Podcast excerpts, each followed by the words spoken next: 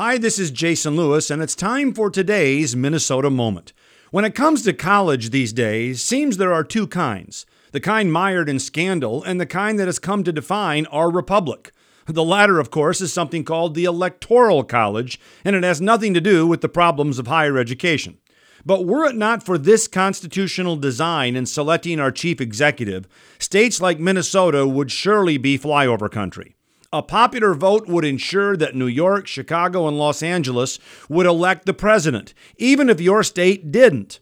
And can you imagine a nationwide recount that could drag on for a decade?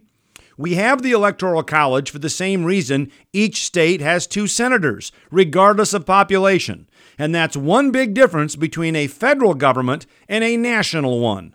Something kids used to be taught in that other college. I'm Jason Lewis, and that's today's Minnesota Moment.